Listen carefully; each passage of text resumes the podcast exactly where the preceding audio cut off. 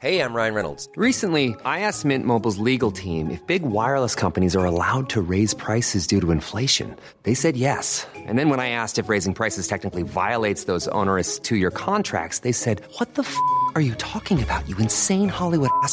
F- So to recap, we're cutting the price of Mint Unlimited from $30 a month to just $15 a month. Give it a try at mintmobile.com slash switch. $45 upfront for three months plus taxes and fees. Promo rate for new customers for limited time. Unlimited more than 40 gigabytes per month. Slows. Full terms at mintmobile.com. Quality sleep is essential. That's why the Sleep Number Smart Bed is designed for your ever evolving sleep needs. Need a bed that's firmer or softer on either side? Helps you sleep at a comfortable temperature? Sleep Number Smart Beds let you individualize your comfort so you sleep better together. JD Power ranks Sleep Number number 1 in customer satisfaction with mattresses purchased in-store. And now, save 50% on the Sleep Number limited edition Smart Bed for a limited time. For JD Power 2023 award information, visit jdpower.com/awards. Only at a Sleep Number store or sleepnumber.com.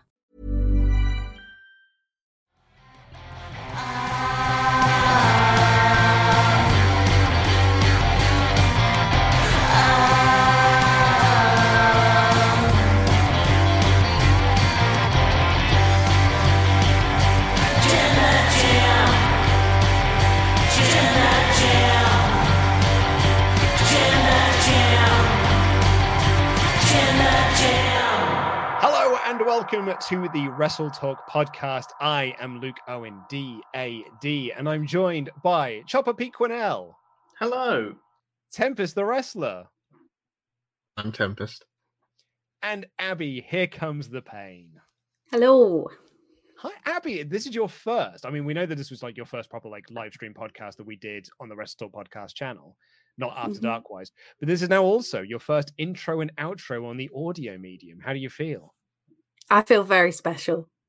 I feel I feel I feel wonderful. Just lovely wonderful. to be here with you lovely people. Oh, well, thank you very much. Uh, congratulations on your first live stream. How did you find it? Oh, stressful. I'm one of these people that gets very easily flustered and I was like, am I making sense in half of the things that I am saying? But we move and uh, Mhm. it's done now, so it's out in the internet. So there's nothing I can do about it now. You cannot go. li- You literally can't go back on it now. Now it's done. It's out there. No. People were nice in the chat. I was like, oh, They that's were. lovely. Yeah. Oh, we've I got a thought very you nice. came off quite well. Yes. Oh, yeah. We'll, we'll all put you over. I thought you were all excellent. We all, we all had a very nice time talking about a very sad subject. Before we Yeah. get into this main show, I am just going to show off to the camera here. So, I um, I, I took in my microphone yesterday to the office because this is Um, amazing. because um, Ollie had this idea of having four people on the stream for for this coming Sunday, and I was like, "That's Mm. awesome." This was a few weeks back, and then the start of this week, I was like, we got everything's sorted for that?" He was like, "What do you mean?" I was like, "Have we got microphones for four people and mic stands for them?" He was like, "No, no, I don't think we have actually." So me and Laurie did some last minute buying to get them, but they weren't going to arrive by tomorrow to do the prediction stream. And we thought we were going to have four people on the prediction stream yesterday, but Pete wasn't medically cleared. So I took in my mic from home. Uh, I detached it from my mic stand with its uh, arm and everything on it, and I took it into the office. We ended up not using it because we had some technical problems with the um, the mixer itself, which Laurie has now fixed. He has promised me, so that'll be fine for the uh, Survivor Series predictions on sorry, the Survivor Series live stream on Sunday but it also means that when I brought my mic home, I didn't have the arm to attach it back to the mic stand. And I was like, oh, what am I going to do? So I was like holding it up this morning, like on our morning meeting, being like, I need to fix this today. And then I was chatting with my buddy Ash, and he said, Have you got a mixing jug? It's amazing. "I it's amazing.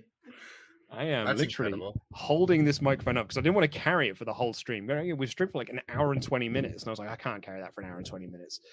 Um, so I literally got this in a mixing jug It's as my mic. Great stand. work. Thanks, it's, mate. it's it's it's flawless.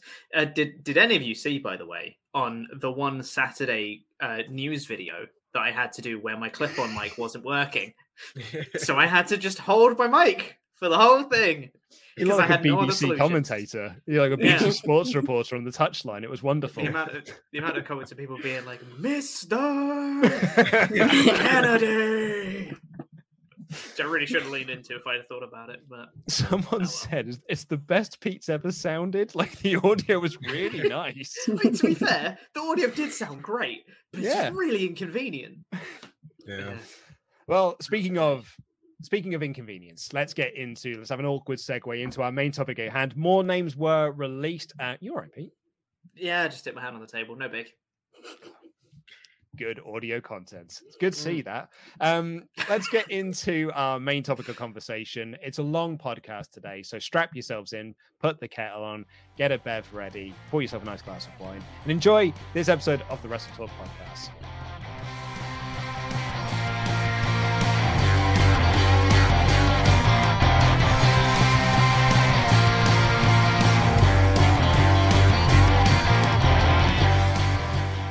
About three weeks ago, I did a podcast with Denise Salcedo and Alex Queen of the Ring when WWE made some releases. And I said on that podcast, well, I guess this is just a quarterly event now.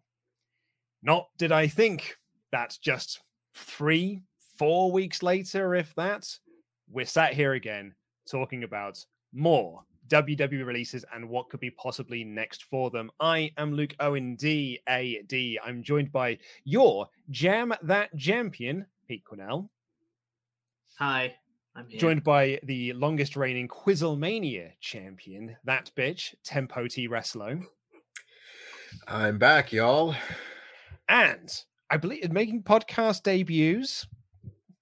Uh, Yeah. making making her podcast debut. Abby, here comes the pain from social media. How are you doing, Abby?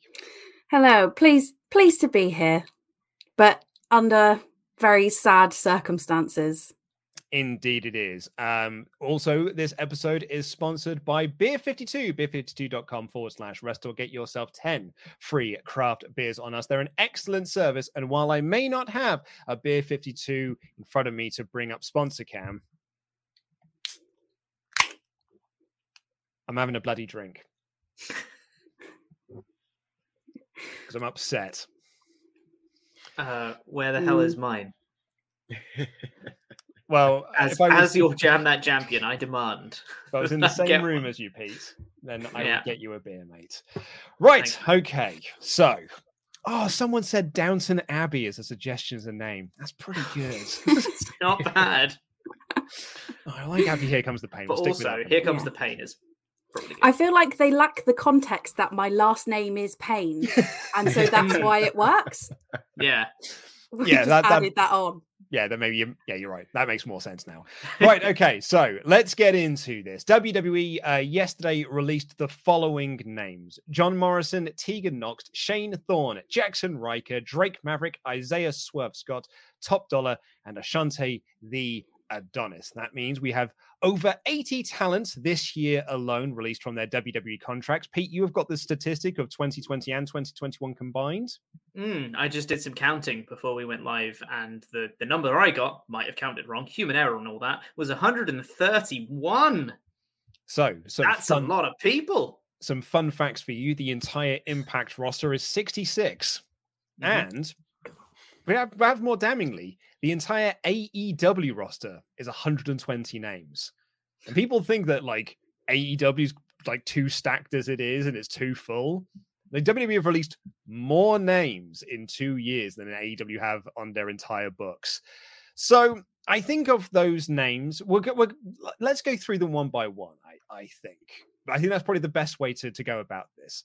And I think the name that the names that jump out the most are hit row, right? Isaiah Swerve Scott Top Dollar, and Ashante the Adonis, because BFAB got released a few weeks back. They just got called up to SmackDown. They had just started a brand new feud with Jinder and Shanky, so you knew they were on the they were peanuts on the up. They were scheduled for a massive, well, reportedly scheduled for a massive push. They got the traditional three week WWE push and have been given their marching orders. And um Pete, I'm gonna I'll come to you first. Um Mm. because you, I mean SmackDown is is your show. It's your Sure brand. you, you bleed blue. Um, Dude. so, uh, your, your thoughts on uh, on Hit Row getting released? what are they thinking? Or probably they're not thinking is probably more accurate. Um, I mean, if you've gone back and listened to me and Tempest since Hit Row debuted in NXT, we were so, so incredibly impressed with them, thinking that the this is the next big group in WWE. Tempest went even further than I did. I I loved Hit Row, but Tempest was the one who was always just saying, "Give Swerve everything, push him to the moon, give him the NXT title, put him on the main roster, make him beat Roman Reigns. I don't care. Give Swerve everything because Hit Row were awesome. They were so, they just had, pardon the pun here, they had an intangible asset about them that made them so enticing and entertaining, and they had a presence when they came out. They felt different and unique and special. They felt very special. And then they released BFAB. They felt immediately unspecial when going up to the main roster. And then they entered a feud with Jinder Mahal and Shanky, and uh, Jinder and Shanky did a rap against them, which was. and then, uh, and now they're gone.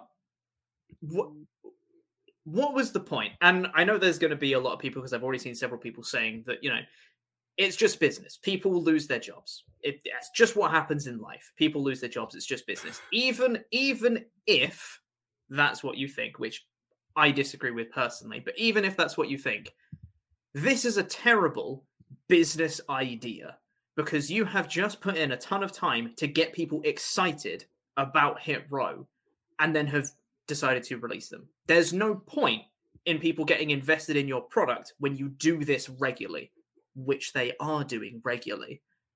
It just leads to a lack of investment from fans. That's a bad business move. Aside from the ethics, it's just a ridiculous idea.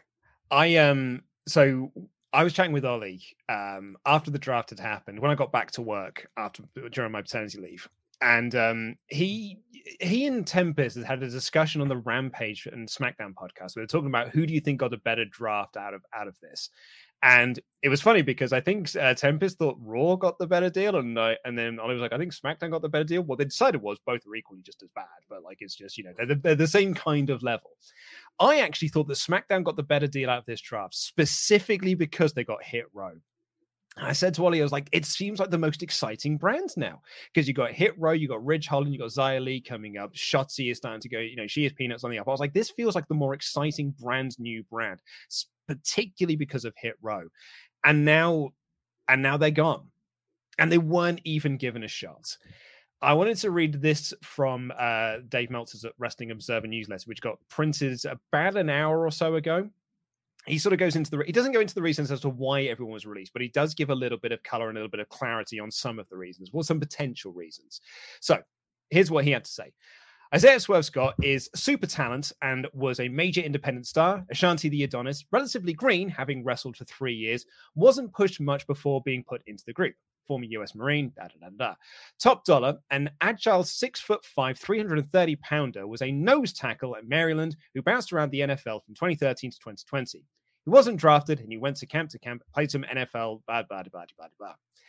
They were a good act with uh, Top Dollar, while Green was way ahead of the game considering he didn't have his first match until May and didn't start training until training until one year ago. While he came across well on television, he rubbed a ton of people the wrong way in NXT and was getting the same reputation on the main roster. He was the one Vince McMahon saw as the star of the group because of his size, and once they decided to get rid of him, the other two were likely caught in the crossfire. Uh, Ashante wasn't really going to do much other than, uh, do, sorry, Ashante really wasn't going to do anything on the main roster without the group, and Swerve is not their type as they're looking for bigger guys. Top Dollar not being with them pretty much doomed them. That is a horrific paragraph of text because I, I was listening to I had, to take the kid out for a walk this morning because she's not very well and she wasn't sleeping very well. So I'd let my wife have a bit of a breather, and I listened to going in Raw's re, uh, you know recap of this. Listen to SRS on Fightful talking about this. The one name that kept coming up from every single person messaging in was Swerve Scott. Swerve Scott's a star. Swerve Scott's this. Who's AEW going to be interested in? Definitely going to be Swerve Scott. Maybe as a group, but definitely 100% Swerve Scott. WWE's eyes, never the star. Top Dollar was the star. Top Dollar rubbed people the wrong way. Now all four of them are gone. Abby, I'm gonna come to you next. Your your reaction to to that to to Hit Row getting released? Uh, the real downfall we saw it when BFAB left. It, as Pete was saying, like there was something special there, and I think it's different to other like factions I've enjoyed, like the New Day, like the Hurt Business. It's that there was a female presence there, and BFAB was fantastic. She still is. We love her. But after she was gone, something was missing. And now I feel like not only have they wasted the fans' time in getting invested in them, they've wasted all of their time as well. You look at where Swerve was before he came to NXT, and now and you're like there's been a big decline there where people see this company as somewhere to push you and just put you on the up and he's come out with the terrible end of the stick in this whole thing. Yeah. Uh, tempo coming across to you. I mean i think i've said a lot of my piece on the breaking news podcast that mod mother jenna and i did last night when all of this came out but I don't understand any of the thought process here. And I don't feel like there has been much of a thought process behind all of this, despite what Dave has reported and the reasoning perhaps behind some of this. I don't get this old senile ass man looking at this group and just being like, oh, he's big, he's the star, and not seeing the package that was Hit Row because all four of the people, whether whether Top Dollar had backstage heat or or whatnot, the whole package of the group was special. It's the kind of special that you wait around and hope to find, hope something comes and falls into your lap because they are totally incapable of making their own stars these days. So when you get a package like that, that just, well, there it is. It's signed, sealed, ready to deliver. Yeah, Top Dollar and BFAB were a little bit green for sure, but that's why you have a performance center. That's why you can have them train and get better. And then you get this. You put them in NXT, they're great and then they go to the main roster and they're not even given a chance. They're not even given a chance to fail. It's not like, oh, they had a rough start and they didn't get over and oh man, it, it sucks, but what can you do? Like, no, there was no chance for them to succeed. And if you don't give the talent a chance to succeed, you are simply wasting their time and ours. I don't know how I watch NXT next week because who they Bron Breakker's not going to be anything on the main roster at this point. How could he be? How could anyone be when they have zero plans for anybody and they're more than content to release people whether they're big, they're small, they're talented, they're they're green, it doesn't matter what your circumstances are cuz they will seemingly release you indiscriminately. Yeah. I am yeah, I, I, think there's a thing within WWE, particularly if, if Vince is the one that is making all of these decisions, or whether it's a Laurinaitis thing. The, the way it was kind of described on the uh, Sean was describing it was that in some ways this is basically just a spreadsheet of things. Like if it is budget cuts, they're like, well, we need to get to this number, so let's put up the contract numbers until we hit that number.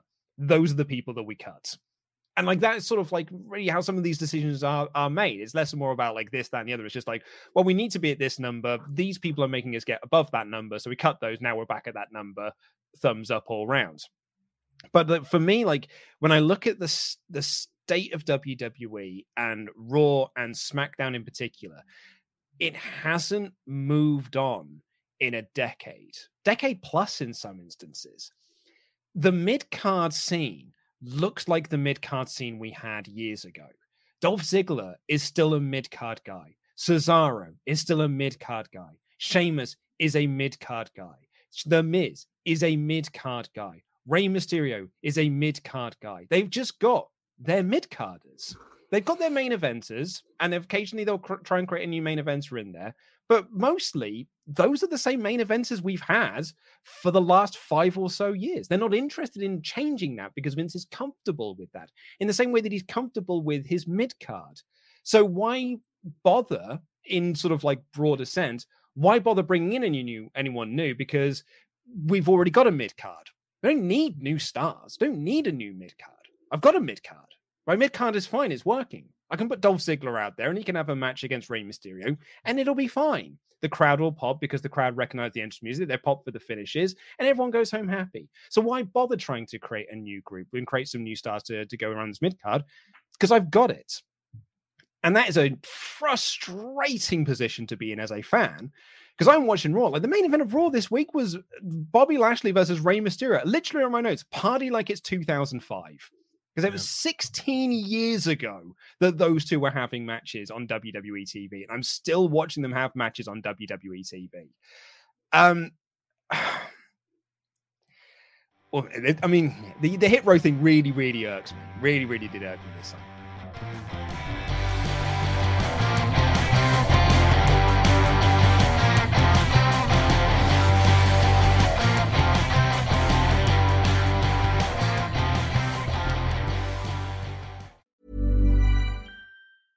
Ryan Reynolds here from Mint Mobile. With the price of just about everything going up during inflation, we thought we'd bring our prices down.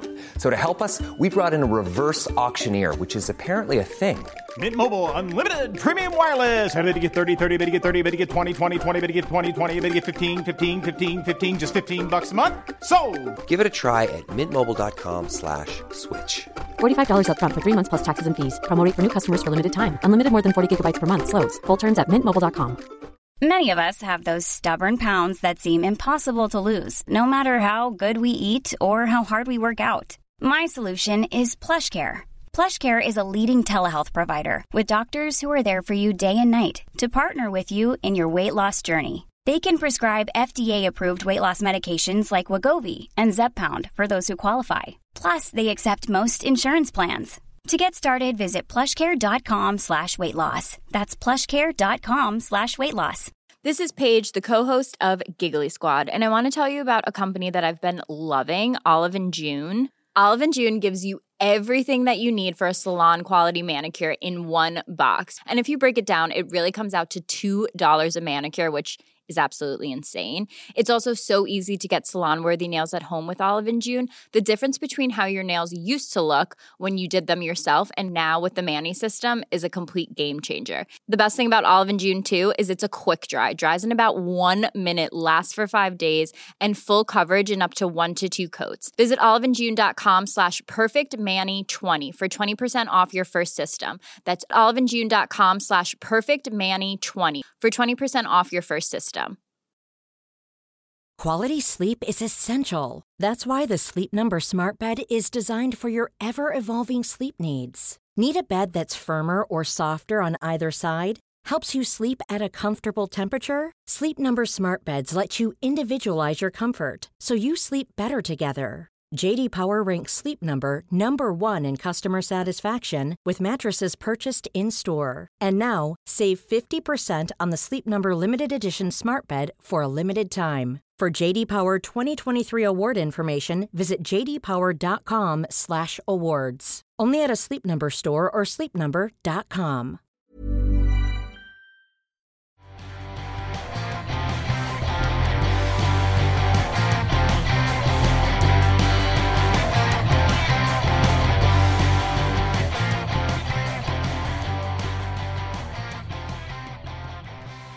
Uh, Pete, I suppose my question to you, uh, and I'm going to do this as a, a, roundtable thing, so I'm very interested in getting everyone's thoughts on this. Um, where they go next from here is Swerve Scott just going to because, like you know, Swerve Scott, people are going to be after Shane Strickland because he's an incredible talent. Like I'd imagine AEW will have him on their radar, Impact will certainly have him on his radar, all of the other places, MLW, and all these places. But do you think that it's just going to be Strickland, or do you think the four of them come together and be like, let's go as a package deal and sort of present ourselves to these places and be like, this is the this is the this is the group that they could have had. Genuinely, I could see either. Um, I could see Swerve going or Shane Strickland going over to AEW and instantly being a brilliant TNT champion who literally takes the belt off Sammy Guevara and just does incredible wrestling week after week because that's what he does. He has such an incredible presence, and I think if he if he just does he does the the Danielson route of just putting on really good wrestling all the time, and then he gets uh, into like the blood feuds and the really good stories and stuff after that. I think that's when he can elevate his game to the next level up. People will start to realize how incredible he is, not just as a wrestler, but as a performer, as a presence, as a promo. He's got all the tools, and that can be his rise to potentially a new main event star. Because I think that Swerve is capable of being a main event star. 100%. I think there's absolutely money in Hit Row. Whether there might be some sort of kickback to it with, you know, there was beef between Top Dollar and Young Bucks on Twitter and stuff like that over shoes or something. I'm I don't I don't understand Oh, all of that Pete, stuff. uh, Pete, I had to do this in the news on Monday, mate. That was literally what I wrote. They had beef Yeah. over shoes, I think. Yeah, is I don't get it personally, but you know, whatever. I don't know whether that was, you know, played up for, you know, the dem clicks or whether it was legitimate, you know, dislike or whatever it may be. That might be a factor to to the rest of Hit Row potentially not moving over. But if that's something they could play into and have a Hit Row versus Elite feud, I mean, I'd be okay with that personally.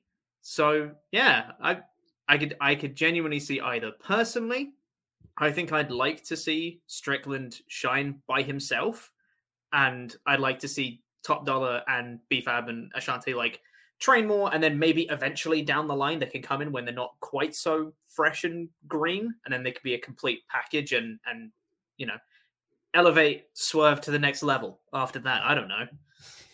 Yeah, I so Top Dollar uh, put out a statement on Twitter where he just said, "See you all in 90 days." Hashtag budget cuts. We made something special. Now we get to it again, and he tagged the other three members of of Hit Row within that tweet. So essentially, say like, I think in his mind, we could go as a package deal.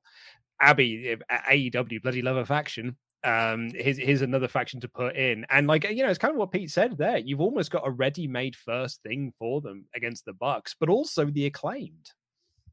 Yeah, the the thing is, I think it's difficult because they have left essentially as a faction because it was only th- three, four weeks since BFAB left and the other three guys got released as well. Are they to be subject to the comparison of when they debuted in NXT and then moved up to the main roster and had that hype? Are they going to get that same hype if another company brings them in as a faction? or is it like Pete said? Is it better to have Shane Strickland come and do his thing, be who he is? The others have been told uh, whether they have a backstage heat, whether that carries on to another company. Backstage heat is something I hate as a reason for releasing, but we'll get to that in a bit. Um, have that as a not nostalgia because it's not that old of an act, but a a pop when they do all come back together rather than everyone's just waiting for those 90 days to be up and expecting it to happen. Mm. Yeah, yeah, I hear that. Yeah, at, at Tempest, what do, what say you? I think I I also am kind of like I'm happy with with whichever they decide to do because if if Top Dollar and Ashante the Adonis and BFAB were a little bit more seasoned in the ring for sure, I could I could definitely see them all just showing up as soon as the 90 days are, are done because that's a ready-made faction and they'd just be shot out of the gate, put into a major feud, and it would be fantastic. No doubt, no doubt in my mind whatsoever. But I think that the other members could probably Ashante the Adonis a little bit less so, but the other two definitely could definitely use more time in a wrestling school, whether that's somewhere like Dustin Rhodes School or wherever. I think that would really benefit from that. That being said, I think Shane Strickland could be a main event guy anywhere. You know, he is he is the total package. He is charismatic. He can talk. He's got extra talent, as we've seen from his freestyles during his his his uh, celebration on NXT after he won the North American title. He's an excellent wrestler, and he has it. He genuinely has it. He's got this extra quality to him where he just he's got a look about him. He's got a presence about him. He's got a certain way that he can look past the camera and you can just see something in him. And he's just fantastic. I could You very think much about- see him. Sorry, Abby, but just like I, I can Alright, just no, imagine continue. him being shot straight to the top of whatever promotion he decides to go to if he decides to go somewhere solo. Abby, Yeah, so just on that same point, you think about you look back to like Lucha Underground when he was kill shot in Lucha Underground, him on his own, he doesn't need the extra people there. And the fact that they've brought him in to NXT and wasted him is n- not a true reflection on the talent that he is. And I worry that people that possibly only watch WWE have gone, oh, actually, he's he's a bit he's not the guy. Meh. Yeah, but he's gonna whatever he does next is gonna be incredible. And I think, like you say, Tempest, whether they do go and go to a wrestling school or they go to an indie promotion and just just work their butts off, they are all going to do amazing things because they have that passion. I think WWE stomped it out of them possibly a little bit, but it'll come back. Uh, Pete, Yeah. you, you had that something to add? I I I realized that a stat I wanted to throw out related to this was uh, six out of thirteen North American champions have now been released from WWE, which is awesome. Really, really cool. That fun stat. Could be could be Um, seven come January if Gargano doesn't resign. Yeah, tell me about it. Um, but I think yeah, even even people who watch NXT and WWE still might not realize how great Swerve slash Shane Strickland is because after he won the North American Championship, he didn't defend it for God knows how many months. And then he unceremoniously retained against Santos Escobar. And then Carmelo Hayes cashed in his Money in the Bank, not Money in the Bank contract. And then that's it. He was gone. He didn't really get a chance to prove himself as champion material in NXT. So even then, people might not realize how amazing he is, which is crazy. Oh, Yeah. he's so good. Well, you know, Pete, he's not big.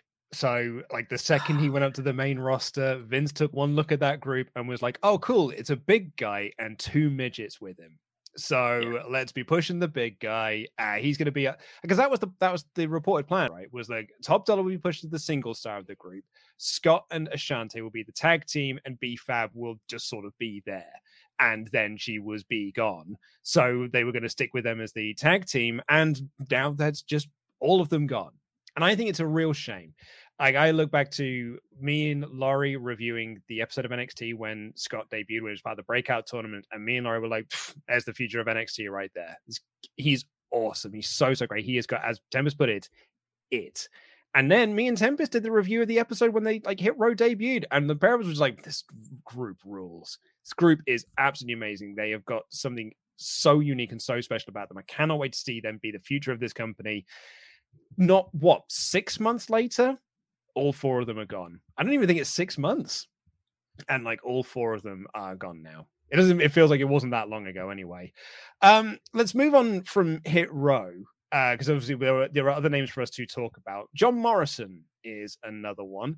Um, his wife Taya Valkyrie was released in the last portion of these cuts, and she was less than pleased uh, about this news. Um, went on a tirade on Twitter, tweeting "Yo f them," though she actually said the word, um, and then said, and this is the most damning thing: "Stop supporting a company that has zero respect for their talent. You love pro wrestling. Spend your money on the hundreds of other alternatives. This is wrong.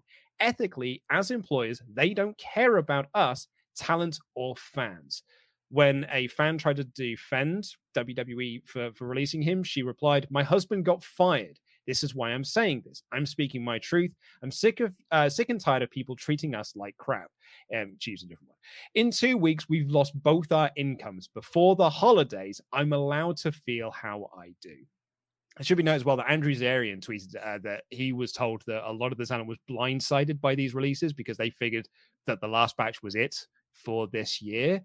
Um, Abby, when it regards to Morrison, what do you what do you make of his release?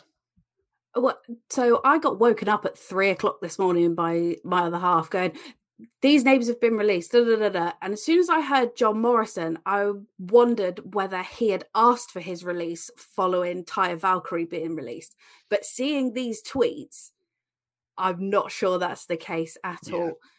I think this is going to sound like I'm making the same point as I did with Shane Strickland, but like when I watched Lucha Underground and I watched Johnny Mundo, I was like, this guy is crazy. This guy is flipping all over the shop. And, and he was so entertaining. And I feel like he was made a bit of a mockery of. It's not a fun gimmick that he was given. He was given a comedy gimmick, but it's not done right. And I shocking in WWE, a bad comedy gimmick. I know, I know. But I just feel like it's the same thing. You've got somebody that's on this trajectory that people love, has so much talent to give, and then just let it fizzle out. And it's he, in my opinion, he could have been top mid card, possibly even main event at one point. But pairing him with The Miz just takes that down a level where you're like, oh, maybe we shouldn't take this guy too seriously. It's it was back to 2005 with you was essentially what happened to Morrison. The second he stepped back, like stepped foot back through WWE's doors, it was like, cool, let's put you back to where you were 15 years ago. Doesn't matter what you have done since you've been out of it. Doesn't matter that you've been a world champion in other places. When you're here, you're the Miz guy. You're mid carder John Morrison. So back to that you go. Um, Tempest, what, what about you? What did you make of it? Uh, well, largely the same as what Abby just said. I mean, when you re-sign John Morrison and he's coming into your company for the first time in almost a decade, you have an opportunity to do something different with him. You have an opportunity to have him be a main event guy because he's just spent, you know, a decade being a main event guy in Lucha Underground and he was Impact World Champion and people were excited for John Morrison to be back. And like you said, they immediately stuck him right back where he was. And he was in the Royal Rumble like three weeks after he came back, and he was thrown out in 30 seconds by Brock Lesnar. That's not a main event guy. It's just absolutely baffling because these things just keep falling into their lap where they don't need to put in the effort to make a new star it's just like, well, here's a new star. Here you go. And they're like, nah, don't want that. Let's let's have him be tag champs with the Miz. Let's have the Miz win the WWE championship again instead of someone like John Morrison. Just imagine if John Morrison had beaten Otis for the Money in the Bank briefcase. I understand that the Miz's WWE title run was like eight days or whatever, but still, there's so much potential that you could have had with a guy like John Morrison. And I understand that he's older than I guess WWE wants out of their main event stars right now. But I don't really care about their criteria anymore because it doesn't matter whether you're old, young, green, or a veteran or whatever. It doesn't matter how talented you are. They don't really care. And John Morrison's someone that I've been a fan of since I was a kid. And seeing seeing this happen again, released again, almost 10 years to the day after the last time, it never stops being infuriating because, again, here you go. Here's another top guy, and they don't want it. I am. Um, I, I will disagree with you slightly because I don't think they ever would have seen him as a main event guy because he was a mid carder the last time he was there, and like that. So that's it, really. Like he, has been yeah. painted with he's been painted with that brush, and there's no way to get that off. Drew only like got away from that brush because they never saw him as a mid card the first time around. He was supposed to be main event talent the first time around before he got released. So when he came back, they were like, "Oh, brilliant! Up to the main event you go," because that's what they had we had planned for you originally. I think Morrison was doomed from the second he went back there to be just where he was 15 years ago, 10 years ago. Um, Pete, uh, what about you? Where do you think he might go next? That's a very good question. Um, you know, as, as, someone who you know he, he does parkour, I used to do parkour. I feel like I got a bit of affinity with him. You know, um, no, I, I, I have no idea. Uh, he could totally go back to Impact because you know he's a name there already. He's definitely got something going on, especially if we see potentially Taya Valkyrie heading back that way. That's also a possibility to see them, you know, be a power couple once more kind of thing. That would be kind of cool. Um, honestly, like I he he's not, you know, I, am not gonna get hyperbolic and claim he's the best wrestler in the world or anything like that. But he's a very exciting upper mid card guy. He's a guy that can float around kind of your mid card titles and occasionally get pushed up into that main event scene, be challenging for the top titles, maybe even have a short run as holding one of your top titles, and no one will bat an eyelid. He's that kind of guy that can help elevate your mega superstars as a really important role for a company to have, especially now that he's a bit older and he's a veteran. He can help put over younger talent on the way out as well. Like, he's really good. John Morrison's really good. And when he got the chance, there was a couple of matches I remember in the Performance Center era of, I think it was against, I think it was against Riddle. And he just had a match where it might have been against AJ Styles. I forget. It was someone. And they just Ricochet, had this perhaps. blow up. Could have been. They just had this blowout match from out of absolutely nowhere. They just went, go have an amazing match. And they had an absolute bomb, and everyone was like, John Morrison is really good. Like he came out with all this new innovative offense that people hadn't seen in WWE in forever. And he came out and absolutely blew everybody away. And everyone went, oh, he's really good. Maybe they should like push him or something. And then, of course, they didn't because he needs to be Johnny Drip Drip and all of that stuff, which wasn't as good. Um, and but even then, a lot of people still really liked that gimmick. Like he still made it work. He really committed wholeheartedly to that thing that they gave him, and he started to even get over a little bit with that. I I don't know where he's going to go next. I hope it's I hope he does well, and I'm sure he will. He's going to be a good name for someone to bring in, regardless of where he goes. But I I think he can he can do well for himself out after this. Um, just a, uh, a point of call uh, for the for the chat. Do be respectful of each other's opinions and thoughts. Um, seeing uh getting a little bit heated in there. Our moderators are you know wonderful group of people, so don't give them any crap. Don't give each other any crap. Don't be a dick. This is horrible news. We're all wrestling fans at the end of the day, so let's all be supportive of each other and supportive of each other's opinions. Uh, also, I I've seen a lot of people. I saw this a lot on the Fightful chat as well. Um, speculating that WWE have got this idea about signing people to new contracts so they can give them 90 day non competes rather than the NXT 30s. Um, I think the argument against that fan theory and that sort of fan speculation is that they could just do 90 day non competes in NXT. You can just alter the contracts there and get them to sign a new deal with a 90 day thing. You don't have to bring them up to the main roster. Like it's not like NXT, you have to have 30 days and you can't have anything other than 30 days. So I don't think we should be peddling that fan theory either. Um, before we move away from from Morrison, uh, Abby, is anywhere you'd like to see him go next? I think the next logical move would be back to Impact. He he's been there before. He knows the ground. He can thrive at what he is good at. Um, the thing is, I'd like to see everybody in AEW, but you know we can't have that. But I think it could possibly also depend on where Taya goes next whether they are happy to let each other do their thing or now they've been back in the same company whether they want to move in the same circles whether they'll let them come as a package deal. I feel like AEW's women's division could do with somebody like Taya in it so whether they come to some agreement that Morrison goes as well who knows?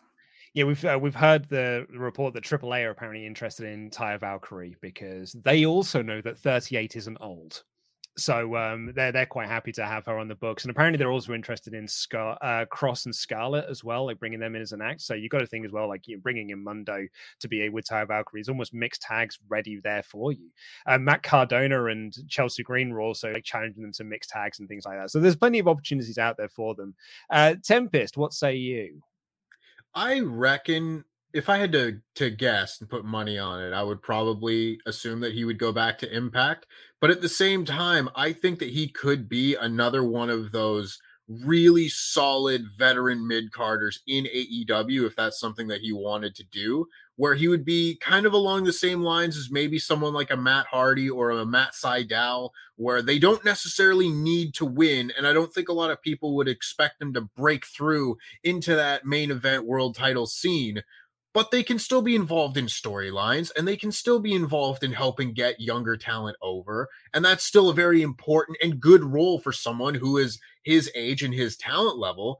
And I don't think that anyone would really be disappointed if he were to do something like that. Of course, if Taya Valkyrie goes with them wherever they go, whether they want to be a package deal, like Abby said, I think there's even more possibilities for something that they could do there, where there's a lot of couples in in AEW and other promotions where all of a sudden there's a whole bunch more matches if you ever wanted to do an inter- intergender tag i know they've kind of been against that but there are more programs that unlock right there that if you want to do them um Nixon Newell, the, the Tegan Knox is uh, it's a name that really bums me out because uh, she had a poisoned WWE run, plagued with injury. Like she was at one point slated to win the Mae Young Classic. Like that was the plan. She was going to win the Mae Young Classic, and then she got injured. Came back from that, she got assigned and got injured again. And like eh, then she was brought up to the main roster, and it was a baffling main roster run of being thrown into a makeshift team with Shotzi Blackheart, beat the champions multiple times. I think it was three times. Never got anything out of it. Split in the draft, moved to Raw, didn't get featured on Raw, then got released sucks so bad for for Tegan for Nixon Newell. I think she is someone though, like she's already changed her name on the old Twitter machine. She's already challenging people to matches. There is going to be like opportunities out the wazoo for Tegan Knox, not just in in something like All Elite Wrestling or Impact Wrestling and that. Here back in the UK, she can come back in. She will have a plethora of opportunities waiting for her. Uh, Pete, you uh, you reviewed basically all her entire main roster run. Um, uh, thoughts on Tegan Knox? I think she's absolutely wonderful. I love Tegan Knox. I think she's great. I mentioned this on my my Twitter earlier, but I've got a special soft spot for Nixon Newell because she was kind of my first exposure to women's wrestling outside of WWE, and I was like, oh, women's wrestling is actually really good, and it's not, you know, they're not just divas and they're not just eye candy oh my god, this is actually really cool. It was Nixon Newell versus Bea Priestley at WCPW. It was really good. Um, so I've got a special soft spot for Nixon Newell. I think she's absolutely fantastic, and she would be incredible wherever she wants to go next. I think she's wonderful. She got absolutely shafted in this one. Really unfortunate injuries, and like even like the the debuting Raquel Gonzalez in the takeover match between Tegan and Dakota Kai I always found that a little bit weird. I was like, that's cool for Raquel to come in and stuff like that, but Tegan still didn't really get her moment, you know, to to get back at Kai. It always felt like she was kind of the the the less important member of Team Kick, which still not a good name, but oh, you know, come on, we'll, we'll, we'll work Kick. on that. We'll work on it. Team better Kick. than jacket. It's better than jacket time. Oh, it's better than jacket time because jacket time is terrible. But uh, come on, Tempest, come on, mate. Team Kick is really bad. It's not good. Team Kick is real bad. Hush your dirty mouths. Wash them both out with soap. Team Punch. Team Headbutt. Oh, well, that makes it sound not... silly, Pete. Yeah, yeah. Um, but regardless, I think Tegan is absolutely fantastic. And yeah, her injuries are really unfortunate, but people organically really got behind her. You saw like her heartbreak and all her uh, emotions that she was going through and working her way back and getting back in. And people were really behind her to do well. And it's just, she has such a naturally, um, what's the word I'm looking for? Uh, enticing personality. People are naturally drawn to her and want to cheer her. She's such a natural baby face just through her normal persona. So I think she's again a huge asset to wherever she wants to go. Any women's division would be lucky to have her. Uh, Abby, I, I, feel like a lot of these names, particularly someone like Tegan Knox, and actually going back to Scott and Top Dollar, and you know some of these other names that were released, they all felt like Triple H names. I particularly, uh, particularly Tegan Knox. Like he clearly saw something special in her, which is why he was like constantly going after to get her signed to the company. So, like, I, what, what do you make of, of her her WWE run and her release? I I don't think I can say much more than like just echoing what Pete's already said. It's been such bad luck for her that she hasn't been to showcase necessarily what she's truly capable of. She she was out for what 10, 10 odd 10 months, months, injured. Yeah. and it's just so unfortunate that it, it didn't happen just once, but twice with the knees. And it's heartbreaking to see her to then be released without give given like a full chance. Like you say, she got she got put up with Shotzi. They faced Natty and Tamina, didn't get anything out of it, and then just like gets forgotten about and dumped. But I don't I feel like people should just scratch this WWE run from what they know about Tegan Knox and just just don't worry about that. Wherever she goes next, oh, I'd love to see Tegan Knox versus Britt Baker, but wherever she goes next, she will flourish because she's got that underdog potential that that people just just love and want to see her succeed regardless of the injury and wanting her to come back after that. People just people just want to see her do well. Um, and i think for any company to capitalize on that would be a very smart move. Tempest? Yeah i said last night and i will repeat the point because i think it's it's solid that wwe's women's division struggles a lot of the time because it very often feels like the four horsewomen and Bianca Belair, and that's it. That's your that's your top women's division. And every once in a while, you might get an Oscar or a Rhea Ripley or maybe someone like a Nikki Cross, Nikki Ash break through into that tier, but they're eventually just going to end up being beaten by someone like Becky Lynch or Charlotte Flair or or whoever you need to have new stars and for so long we've been we've been criticizing WWE for not building new stars in the main event scene and that's very often considered to be like the the men's main event scene. But the same thing goes for the women's scene too because we've had the same main event scene in the women's division for like 5 years and Bianca Belair is the only new name that we've really had come through Tegan Knox is someone that you could have had breakthrough into that tier. And now she wasn't even given the chance to do that. She had a few thrown together tag matches with Shotzi, and then she was forgotten about. And it's so frustrating because how often do we say that we want to see new faces on these shows? And she's a perfect new face to have been featured. Why couldn't she be in this Survivor Series women's match? You know, what a perfect chance to go out and, and showcase how talented she is. But nope, they don't want to do that. And like Abby said, she is absolutely going to flourish wherever she goes, and whichever women's division signs her is going to be that much better with her in it. Just to back up uh, Tempest point as well, because someone just mentioned in the comments here, well, like, you know, Nikki ASH was world champion. Like, but where's she now? Back to the bottom of the tier with you. You got thrown to a makeshift tag team and we've sort of already gone over the, the gimmick and stuff. We'll, we'll talk about the last three names that we've got here, which were Shane Thorne, Drake Maverick, and Jaxson Ryker. Um, Jake Maverick, Jake Maverick had already had a video kind of prepared for this. You know, this is the second time within a year, like within two years, that he's been released. Um, and John Cena was very praising of that, saying, you know, this is worth a watch, very well done, very powerful message by a gifted performer.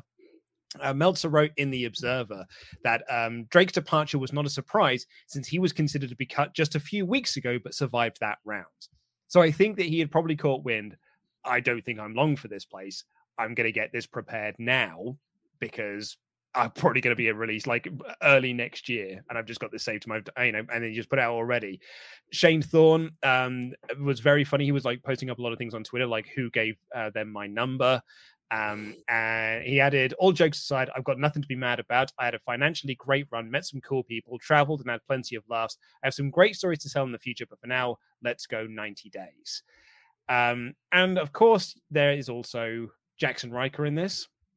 I think um, a lot of us do not agree with him politically. I think all of us don't agree with him uh, politically on many things. With that said, it's never nice to see anyone lose their jobs. And I think that uh, Jaxson Ryker is a great example of a guy who was given the three week push. He they split him from the team with Elias, and they were like, "Cool, we're going to push you as the singles guy now." They literally put him in red and yellow. They were like, "Cool, let's give you like the Hulk Hogan style push and stuff, and the colors and everything." Put him out there on three three weeks TV, didn't get over, and then that was it. Same thing happened with Keith Lee. Put him out there for three weeks, didn't get over. That's it. Karrion Kross, put him out there for three weeks, didn't get over. That's it. Hit Row, put him out there for three weeks, didn't get over. That's it. Like this is just another example of the dreaded three week push. Don't see anything in you, off your pop. Um, but Pete, I'm gonna go, we'll go around the uh, go around individually. But of the three names, was there anyone that you like to highlight or mention anything? Um, poor old Slapjack, hey, you and I had a a whale of a time when he like debuted that new name. I know. Oh my god, Slapjack. Uh, I I hmm, I feel many a way about these three names. I'm really Shane Thorne. I think is someone who's just going to be better off elsewhere.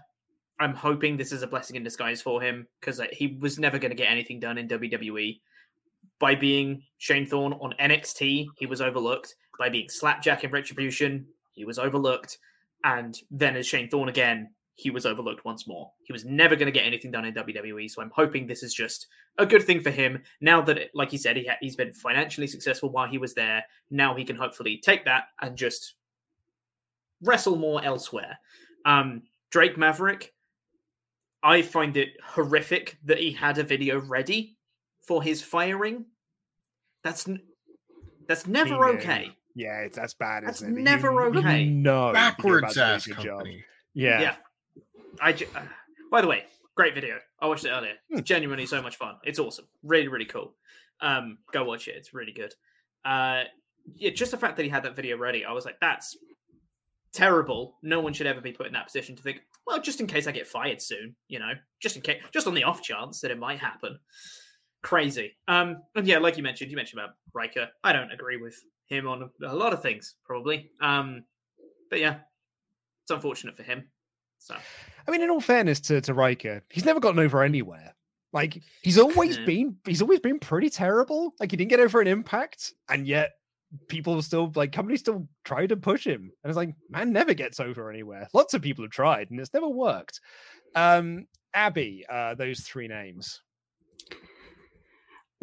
Drake Maverick, the poor guy. Like, I, I, seeing all these releases and the response to it, it's like you say, having that video ready. It's very sad that he had this ready, and it's you wonder not only for the release talent, but the talent that is still there, what they are thinking at this like precise moment in time, and building that toxic work environment that you think I could be let go at any minute. Um, Jaxson Ryker can can go wherever people will allow him to go and do what he wants to do. He may be appointed That's- Chalice at this point.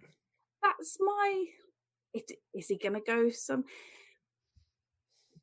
Is there a promotion out there with somebody that's in it that's got controversial opinions that might be like, oh, I'll give you a chance, and perhaps they have same views that they can allow him to do what he wants to do. Um, Shane Thorne is a, is a difficult one. You could you could essentially send him anywhere really, but if you reunite TM61, you he's he's at that point where WWE he's like not a massive guy, but he's also not a small guy, and then he falls in that category of like forgettable people, which is a shame. But I, it's one of those I don't necessarily know too much about all of these people compared to the other ones that were released, so I don't necessarily have the best idea on where they could go next. But that's that's just my my initial thoughts on the situation.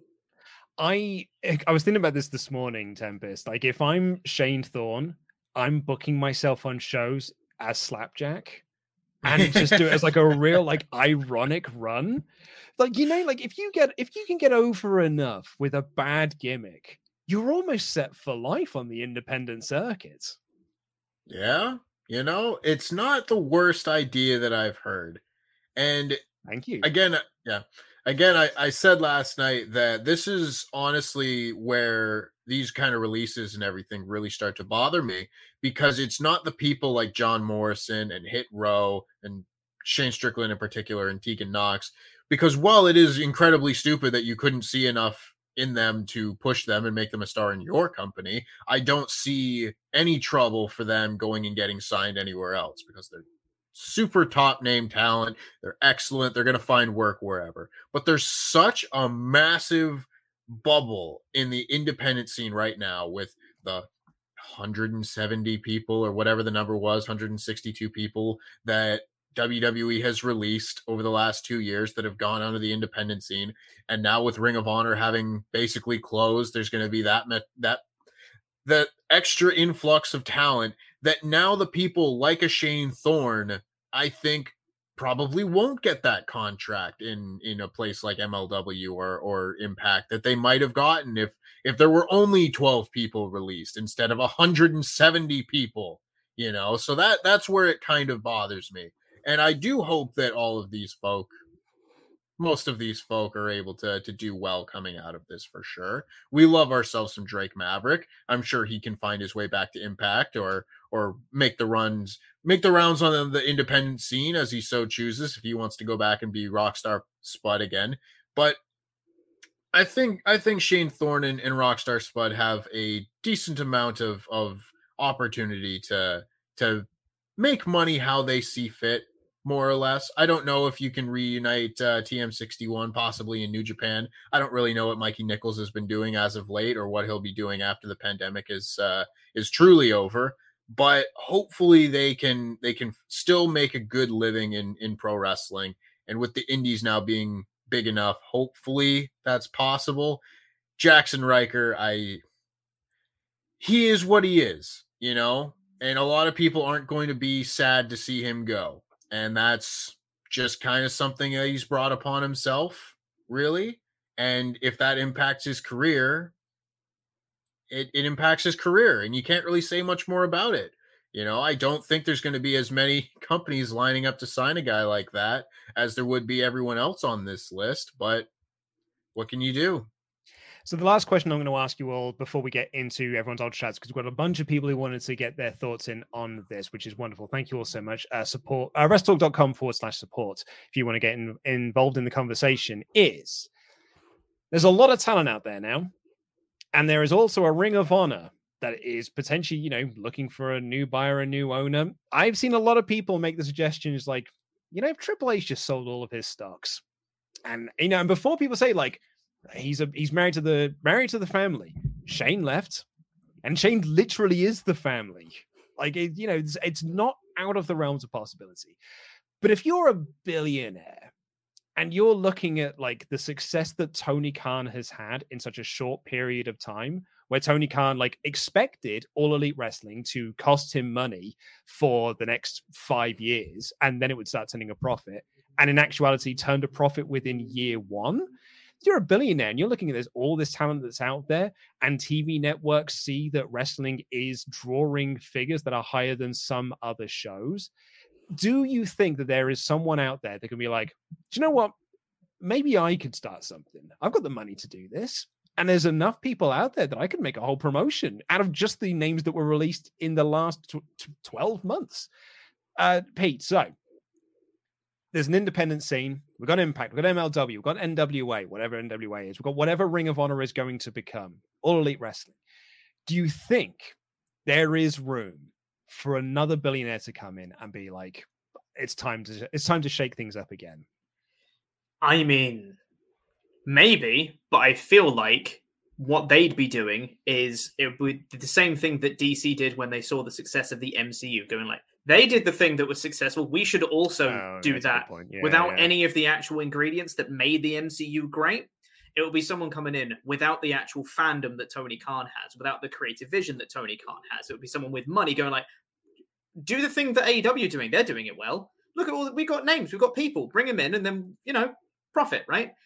And that's missing the point of why AEW has actually been successful because yes, they have name value. Yes, they have financial backing, and they have the people that are passionate enough to make it work and have the creative vision to follow it through, especially someone like Tony Khan, who's taken over more of the creative side of things as time has gone on, reportedly. Um, so someone coming in just being a billionaire is not enough to make a promotion work. You need to have the creative process behind it and the passion to make it work. Maybe there's another billionaire out there that has that passion to make it work. maybe I didn't know Tony Khan existed until you know AEW came along and there was talks of him taking it over. He was always out there, but I didn't know. I'm not familiar with all the billionaires in the world, so maybe there is one. But I think they'd have to be careful with what they're doing because they'd be going exactly down the DC route. Don't don't be like DC. Abby, what do you anyway? Abby, what do you reckon? I would love nothing more than to see Triple H flip the bird to Vince and go, you know what? I because what's what's Triple H doing? I can't imagine he's back full time. And is he? No, absolutely not.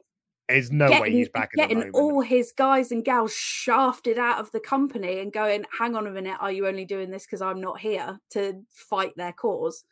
Um, to just turn around and be like, yeah, I'm I'm off, guys. I've had enough. I've had enough of this. We're gonna go and do things, do NXT the way I want to do NXT but elsewhere with all the people you didn't see the potential in. Is that a pipe dream? Quite possibly. Yeah. But like Pete said, we don't know all the billionaires in the world. There might be another another super fan like Tony Khan out there that's got billions of dollars to spend on on a on a new promotion. Maybe we should start a promotion. We'll take down NXT UK. I think if we pull if we if we start like you know pull all of our funds together, I think mm-hmm. we could, you know, WCPW could... Mark II. I think it'd be a success. um, just going to highlight this quote here from Austin uh, Ace, who just said Luke holding back his DC fandom. No, not exactly. I didn't like their movies. Uh, Tempest. I mean, hey, not it may not be a Triple H. There's always a Dixie Carter out there. There's always oh, a, yeah. there, but there's always a Jeff Jarrett out there. There's always someone out there. If ever there was a time to actually start Global Force Wrestling, now would be the time. you know? And, yes. Uh, Dan beat me to it in the comments. We gotta we gotta start WTPW. WTPW. Um yeah, perfect. Yes. I I think you hit the nail right on the head there. I think if you just uh, a combination of your point and Pete's, where if you don't have someone like Tony Khan, because Tony Khan is what makes AEW work, you know, for real, because otherwise you get impact under Dixie Carter, which was terrible. So let's not just have a millionaire or a billionaire decide, oh, I want to run a wrestling company and have no idea what they're doing with it. I don't think that that would be terribly helpful to, to anybody unless, you know, of course, more, uh, more people are able to get jobs, which is ultimately what I want to see out of pro wrestling. But with the Triple H thing, I think it's it's worth noting that Shane leaving the company, he's still blood. He's still Vince's son, and he can go to, to Thanksgiving dinner or Christmas dinner and not worry about it. You know, he cannot be part of WWE and still be part of the family. Perhaps the most important life lesson of them all is happy wife, happy life. You know, if uh if Triple H decides, you know what, I'm going to take down this company that my wife and her family run, that's probably not the best idea for his home life. And wrestling is, of course, very important to, to Triple H. And I think that's very clear. But he's also a family man with a, a family and, and a wife and, and children. And I would not be surprised at all if that is his number one priority. And you wouldn't necessarily want to ruin that for the sake of starting NX3, but put that on a t-shirt. So I don't necessarily see any of that happening and even still it would be very difficult to go out and just get TV on a level that that AEW has been able to get. You know, I don't think there's that many TV contracts being thrown around. So I don't really see another big wrestling company starting up, but hey, if Ring of Honor actually wants to have a go at, at restarting itself next year, there's a lot of talent to choose from. Um, I want Meatloaf has actually just quite rightly pointed out. We all know that Ollie's a billionaire, right? That's not technically true. We found out via celebsdating.com that his net worth is 100,000 to a million. So he's a he's a potential millionaire, but there's quite a gulf between the 100,000 to a million. It's not not 100% sure he's a million.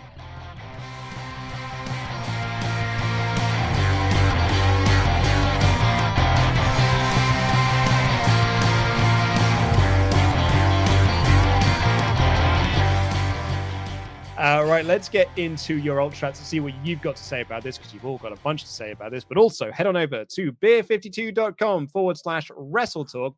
I've been a member of Beer 52 for so long. I have got a bottle opener that they sent to me as like a celebratory gift because I'm cool. I was an early adopter. I liked it before it was awesome. And uh, yeah, go get it. You get 10 free craft beers unless you've got to pay for that postage, that sweet, sweet postage. And you get 10 sweet, sweet beers delivered right to your door. UK viewers only. We're better than you and we drink it. Um, okay, I'm going to read this one out first because this was highlighted as a review and decide. Charles Burr gave our first one here. Uh, I am gonna I'm gonna edit this ever so slightly, Charles. I do apologize. It sucks that WWE are releasing burying promising talents. Um, but there was a guy that he was quite happy to see go. I bet you can guess which one. David Evans says, uh, "Hi guys." I very much appreciate the chat, Charles. Uh, David Evans, hi, gents. When Tegan debuted with Shotzi on SmackDown in July, I sent an ultra chat to Tempest and Pete saying I hoped she would have a long, prosperous career in WWE, with her having been a favorite of mine for years after having watched her here in the UK. Then this morning, I wake up to this news, gutted for her, as I know WWE has been her dream. At the same time, though, I look forward to what the future might hold for her and hopefully going to see Nixon Newell realize her full potential elsewhere very much well said there, David. Yeah, I uh, just remembered that chat as soon as you mentioned. I was like, I do remember that. yeah. Uh, Aaron says, just waiting for Shane Thorne to join AEW as the secret Aussie Jackson brother, Slap Jackson. In... I did see someone in the chat say you can call him Slap Jacket Time, which made. These um, are all great suggestions. in all seriousness, this sucks. Can't wait for my Aussie boys to be back together. The mighty don't kneel. Also, does anyone know what happened to William Regal? I guess like Io Shirai's announcing war games these days. Yeah, um, uh, I I think I would rather see uh see him show up somewhere as Slap Jack's Knight. But Keeping the bit going, Tempest. Appreciate it. Podcast listeners there, Tempest held up a Yu-Gi-Oh card. Yep. Yeah, yeah, yep, yep, yep. Just checking. Um, Aaron, oh, which is that one, the legit underboss. With the release of Shane Thorne, I'd love to see him and Mikey Nicholls and Jonah reform the mighty Don't Kneel. Dark 73, hey everyone, as upset as I am to see all the names get released, the name that hurts the most is Drake Maverick. That man has not only gone through the process before, but gave his everything in this run. Also, that video he posted on Twitter was amazing. Yeah, everyone should go and check out Drake's um, Twitter video. Maybe I'll get him rehired again. Um, the guilty hat said, maybe it's because I'm Welsh, but seeing Tegan Nox on this list hurts. First time I saw her in WCPW, I knew she could be a big star. She had a rough old time between the injuries and being pulled away from that story in NXT to be put on SmackDown with zero plans and then let go. I am, I get so frustrated. I remember a few years back now, I was a huge mark for Tyler Breeze. Massive, massive mark for Tyler Breeze in NXT. Thought that he was the best to the point when I remember me and my buddy were at a house show in the UK and Tyler Breeze had just been called up. So he was having his, you know, uh, required match with Dolph Ziggler uh, on the show. And me and my buddy were the only guys who clearly were watching NXT because we were trying to chant Breeze is gorgeous. But like, you know, everyone else was just like, he's the bad guy. Let's all boo him. And then we were like, no, Breeze is gorgeous. And I remember him coming up and with zero direction from the get go. And I just remember thinking to myself, like, I, I, think it was Jim Ross said in an interview, we should only bring up people from NXT if we have a six month plan for them. And that's such a smart way to look at it. Otherwise, why call them up? And it's since then, like every single call up that's been there has just been like, yeah, we've brought them up. What are you doing with them? I don't know. We'll figure that out at some point. And that is so frustrating as a fan. It's incredibly frustrating to see. It's so superficial because there's no substance to it. It's like, get excited. Look, new people. And everyone goes, all right, and then that's it. They've got no plans other than that. It's like, well, it's just new, isn't it? It's new, it's exciting. But it's not though, because you need to actually follow that up with substance and then doing things to make it exciting. Especially the ones that do watch NXT as well. Like you might see mm. new people on the main roster and go, Oh, I've never heard of these before. Let's see what they do. But if it's like when they stripped like the entire women's division, brought everybody up in that weird th- women's evolution, whatever rubbish. Stephanie McMahon created wrestling. Yeah. Mm-hmm. Well done, Steph. Well done, babes. But then we go, oh shoot, there's basically no top stars in the women's division. And then you get invested in more people in NXT and go, oh, actually, we're going to be all right down in NXT because there is more talent here. Or they'll sign somebody new and go, oh, these are brilliant. And then they'll strip them and take them off. And it's like this constant cycle of getting people invested to just let them down Yeah. for them to take with oh it, it makes me sad because Yeah. only like the there's very few that have gone up to the main roster from NXT that have actually like stuck around and done something decent, particularly in the women's division. And it's I don't want to swear on this podcast because we're not allowed, are we? You're not allowed to, Abby. This is your first time here, mate. There's, not, I'm there's not nothing allowed. dropping them now. Tempest gets away with it that because he's part of the furniture. That's Um, that's fine. I won't I won't do that, but it's it's very rubbish. Although Guilty I Hat says, won't. "Well done, babes. Abby was fantastic." Well done, babe. I'm going to Save tweet your- that sa- to Steph. Save your swearing for uh, After Dark next week, Abby. Sounds good. She gets her cocktail in a can, can't stop her. Uh, Don't Eric- too. Just don't get her talking about peas. Eric Or Eurovision. I'm absolutely heartbroken over Tegan Nox. WWE let an absolute diamond slip through their fingers. Maybe Nox for champ Tegan All Belt isn't destined to happen, but I know the girl with the shiniest wizard will shine wherever she goes. Nixon never dies.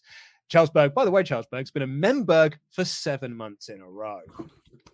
Uh, if you look at uh, Scott and you don't see a star, the problem isn't him, it's your eyes. Sumo Pocket said, I would like to see Hit Row in MLW. They're short on stables with Contra, Injustice, and Team Filthy gone. Swerve is a former champion there. It seems like a perfect fit. It's not a bad shout, actually. And I, you know, on, that note, we you know talked about this a bit earlier. I actually generally would not mind see them to come together as a faction. As much as I want Swerve to the, I want to give him the world. I just think they're such a good group together that I would love to see them make money as a foursome. Uh, Ket said, When I saw the news, I wasn't even shocked. The whole budget thing excuse is some. Excuse me, I've had beers now. Uh, the whole budget excuse is something this company loves to use as a crutch alongside card, subject to change. Uh, Eternal Blue said, The business of wrestling has been a moral grey area since the carnival days. But WWE pretends that they're above that.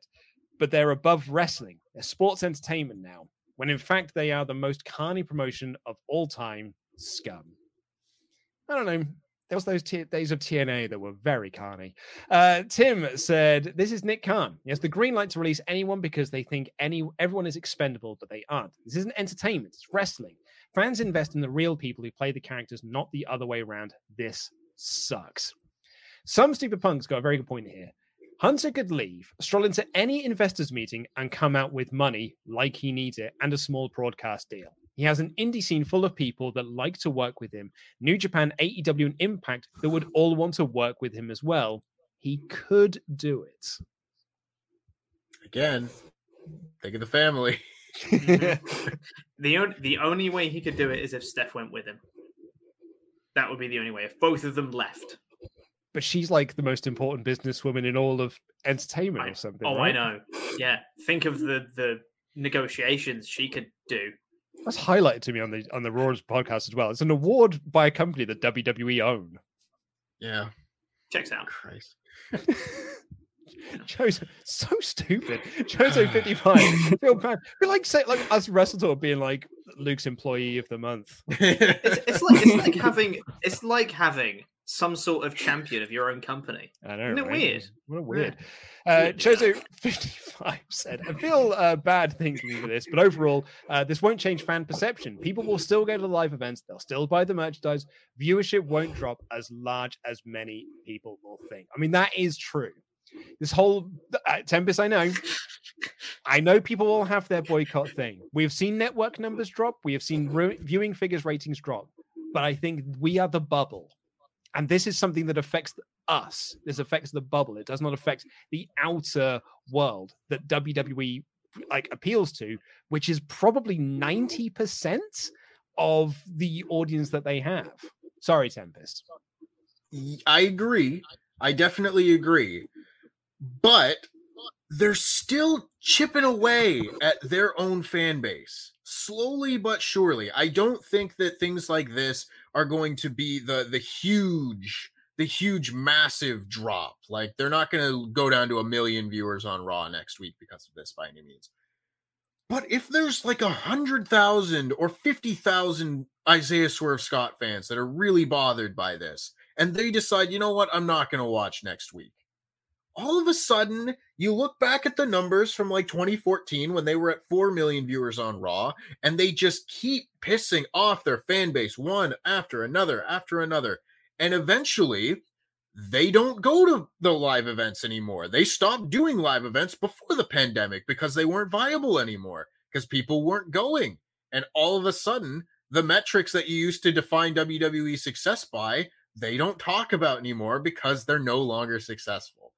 And I don't think this is going to be the big thing, but it's the little things. It's all the minus ones that Pete and I talk about that eventually will run off your fan base. I think we can still go lower from here. Well, let's see because you know we've got the the WrestleMania tickets on sale. Let's see if they can sell it out because that'll be Well, that's the big tell, right? according to um, Mr. Mr. Meltzer, uh, lower than expected so far. The ticket sales for WrestleMania 38 and far, far. Hold on, there was five fars. So far, far, far, far, far away from selling out. That's a big building. Uh, DJ Chili Phil said, I mean, I'm also unsurprised. Um, Hmm. uh, sorry, I'm just going to mute your mic just a second because we're getting slightly bit of feedback from you. So I'm just going to, if you do need to talk, you can unmute yourself. Don't you worry. Um, DJ Chili Phil says, absolutely gutted by this round of releases. Absolutely so soon after the previous round. Was considering maybe because perhaps canceling my Peacock premium subscription. But after this, I think I will just do that. Jam that gem, LIW for for life. Some super punk. Honestly, I'm petty, but if I'm one of those talents whose contract expires soon, I'd let it run out, then tell the old man that I hope my leaving helps him with his budget. Can't wait for more Oldberg level multi million contracts for two matches. Right. Let's quickly discuss this. Because I had this with Denise and Alex a few weeks back when they had this round of releases, right?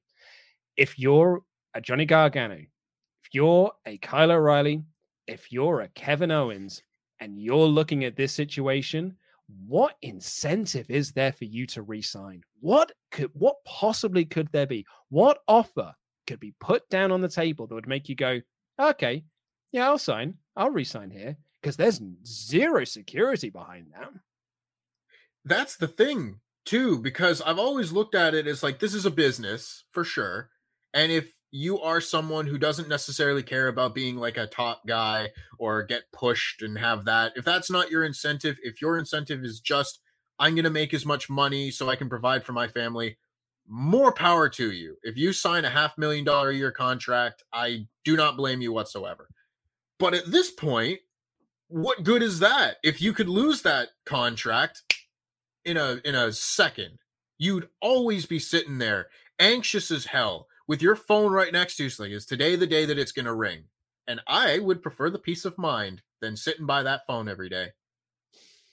I'm just going to highlight Richard here said, Muting Abby. What is this? Fightful.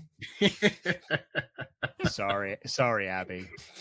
That's all right. I don't. I don't want the audio to be dreadful if everyone's getting feedback on it.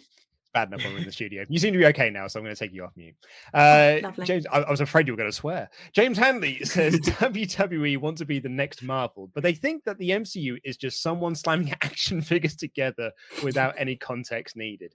They look at someone, determine their place on the card, and cast them in that role. You shut up and like it or buy.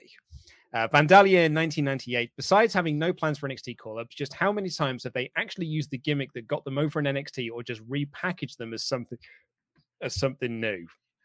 That's also a huge problem with the with the whole NXT call up situation.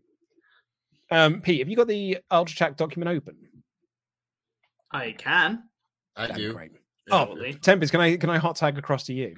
Sure. Uh, the H Train 24 says someone on Twitter asked what's one nice thing you can say about Cody, and I reply I replied that him betting on himself and asking for his release led to the creation of AEW. Now I can watch and not feel dirty about where my money is going. I'm mad Vince ever got my money. Very well said, honestly. Um, Mayor of Painesville, Dan, hello, Dan, says, Here is a positive list, list for you Progress, Rev Pro, ICW, WXW. Had to get that in, didn't you? GWF, MLW, NWA. That's a lot of promotions to support and where a lot of these people will probably appear in. And all of them have streamable content on FITE or via their own websites. Let's go support wrestling.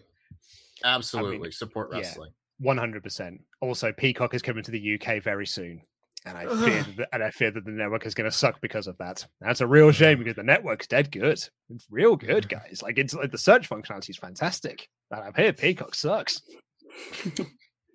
sure does.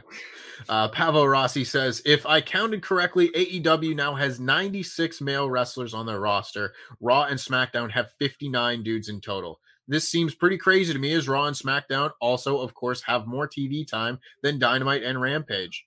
Also true. That's why you see the same matches every week. Yep. Absolutely. Uh, Kamal says, calling it now. Slapjack is the new leader of the Dark Order. Makes sense. He's got a spooky mask. mm-hmm. Yeah.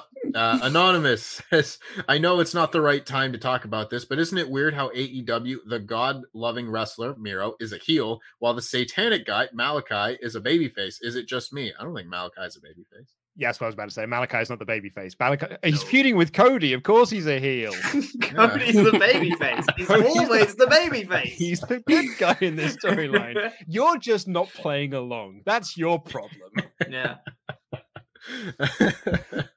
so some stupid punk says, so I guess I'm paying $5 to remind everyone that Tony Khan himself said there's enough room in the market to have a third company the size of AEW or Impact, and that was before Ring of Honor went down. SRS says that if he thinks if Trips is going to go, it will be soon now. Hashtag LIW. Hey, man, crazier things have happened, I guess. We'll, we'll, we'll see. Uh, Lakshmi Narasimhan turned up on WCW. That was crazy. Excellent point. there's definitely there's definitely room. No one's disputing that there's room for it. It's whether you mm. have the right person in charge of it. Yeah, that's in it for totally. the right reason. Yeah. yeah. Also, we're stretched uh, pretty thin here in terms yeah. of creating content. yeah. It, to me, it's all just about if you can get a TV deal. If you can get a TV deal, I think you can get another company in, but that's a big if. Um, Lakshmi Narasimhan B says, other, uh, sorry, moving around here. Uh, other than saying it's sad, at this point, I'm numb to this. I will say a moment of silence for those who watch and review weekly TV so that we don't have to. I don't know if I want to anymore. Another moment for Pete, who dedicated a hit row or who predicted a hit row victory at Survivor Series. Uh, now, on that note, mm. so uh, when it came to the prediction show yesterday, there were six matches announced in the morning, which was, you know, the main six matches on the card, right? Those ones on WWE.com. Uh, just before the stream started, I loaded up Wikipedia and there was a seventh match that was added. That was that tag team battle royal. So I said, "Oh, cool! A new match has been announced. That'll be a perfect tiebreaker, and that now gives us an odd, uh, an odd number for me and Pete to predict against each other." I don't think that match was ever real. I don't think that match was ever officially. I think someone just put that on Wikipedia, and like the excellent journalist that we are, we just believed Wikipedia reported it as fact. So I literally I, I, I, went to update Wrestle League today and I was going to go do a Patreon post, be like, oh, a new match added. Go get your predictions in for the tag team battle royal. And then I went and looked because it was was it on WWE.com, was it on WWE's Twitter? I was like, did the match get announced, but then they pulled it because they released Hit Row, so now it's still not there as if it's never been there, or was it just never there? Yeah. I don't know. I can. I was like, I was desperately going through like WrestleTalk.com, being like, surely there's a post about this somewhere, right? The, the match is announced and now. oh no, we were fooled by the Wikipedia. Oh no. oh Lord. Uh, Chance twenty five says Taya Valkyrie said it best. WWE ain't worth the time, and its fans need to let it rot in the corner of the IWC. Its fans aren't going anywhere. They either don't care or have some weird loyalty to a corporation. Indeed. Yeah. Don't really get that part of this, I'll be honest. Uh, John Hewling says, I recommend that everyone in Wrestle Talk and the SWAF Nation pitch in and create our own promotion and call it the SWAF Wrestling Federation and sign the greatest wrestler in the world with all the released uh, wrestlers from Ring of Honor and WWE. I'm sure we'll charge that to, to the company credit card and it'll be fine. I, I've, I've Um, just had a kid. I, I'm uh, my my resources are stretched pretty thin. I'll be honest with you guys. I, I feel like though, if we're going to call it the SWAF Wrestling Federation, that's already S, W, and F. We just need to fit in the A and the T, and we can just call it SWAF. Oh, that's good, Pete. Yeah. That's good. So, So, uh, hang on, the SWAF, SWAF Nation. Wrestling, wait, so, right, SWAF Wrestling Association Federation Training Trademark. Train- Trademark. Vandalia says premiering in one year. WTW Wrestle Talk Wrestling. David Evans back saying, on a more lighthearted note, I need to ask Luke, what did you think of Alex and SB3's response to your Matt chat question? Ooh, I don't know if I actually heard it. Uh, I will go and check that out though, Very good. Uh, because I do love both of those people. Absolutely. Uh, Eric Metzloff says, shout out to Pete and Tempest for entertaining hashtag Nox for Champ and hashtag Tegan All Belts from the start of my Ultra Chats. Of course, we love Tegan. Uh, Keith Below says, lifelong WWE fan that slowed my watching after Bray's firing. Tried to give them one last chance with the draft and made it until they split up New Day again. That wasn't very long. WWE will never be the same again unless Vince sells the company, this company. And Mandy Savage has been a member for seven months in a row. Shout out to you, Mandy, saying hashtag WrestleTalk Girl Power. Let's see some love in the chat from Mod Mother and Abby's awesome work on screen. Cheers to both of you ladies. Thanks very much. Yeah. Cheers, Cheers cheers, to to. Abby and Jenna. Thank you. Thank you so much to the Mod Mother for for being there alongside me last night. I'll give a big shout out to, to you once again, Mod Mother. You were a wonderful co-host and you made it so I didn't have to do that show solo. and that's much appreciated. And it happened at something like 3 a.m. for us. Yeah. It was, yeah, Like 2.30, yeah. yeah, Yeah, bad it Time was- timing. It was rough. It was rough. And Charlie Brooke Dennison says, someone in the chat said Abby, author of pain, and it got me. Keep up the great work. Hashtag LIW for life. And that I'm pretty sure they, they actually said F L I W, but that's not the I point. I don't care. I don't care. I'm For life. changing it. He misread Yeah. that on purpose. Yeah. I'd Uh, like right to put out that's my other half. Uh, ah, well, there you go. Naughty Charles. Uh, He's he's spending your money downstairs. yeah. Yeah, Yeah. just to tell us to to F ourselves. How rude. He could have just DM'd you that. He could have just texted that to you. You could have read out on this. Like that's how it works basically around here. Um, Oh no, like, we've got, got to do things the right way. You got to pay the money if you want stuff read out. That's not No, how we do things. Abby, have you not seen me when I'm trying to troll Pete and Tempest on the uh, the SmackDown and NXT reviews? I just go into the Ultra Chat document and add things in. Mm. you do do that. it's good fun. Um, I'm very busy. So anyway, like just before we get out of here, um, Pete, any, any final thoughts you have before uh, before we take this out, take this home? Hmm. Not that I can say on this show. Um, no, I'm I'm I'm looking forward to where these releases go and seeing them flourish. That's what I'll say. Keep it positive. Abby, Very much the same. This is not the be all and end all for any of them, really. It's not like years ago where they had nowhere else to go. There's places to go and for them to be brilliant. So all is not lost. and Tempo T Wrestler. I'll echo my point to, to close out last night's show. Wrestling is a wonderful business, and there's a lot of really, really good places to, to go and support and give your money to. It doesn't have to be this one. Go to your indie shows, go and watch Rev Pro if you're in the UK, go and watch Warrior Wrestling and GCW, Beyond Wrestling, and Defy if you're in the United States. Go and give your money to people who deserve it. I'm not going to tell you not to not to give your money to wherever you want, but there are better places than this one. A lot of places here in the UK. And to shout out to Eve as well as an amazing place for professional wrestling and a great place that you can find yourself some wicked wrestling uh, very, very regularly as well. Like shows are back on, they've got audiences there, and it's an awesome, awesome time. My final thought will actually be echoing what Pugzilla has to say, which is Jeff Jarrett will save us. it's time, everyone. It's going to happen again. He'll be the champion as well.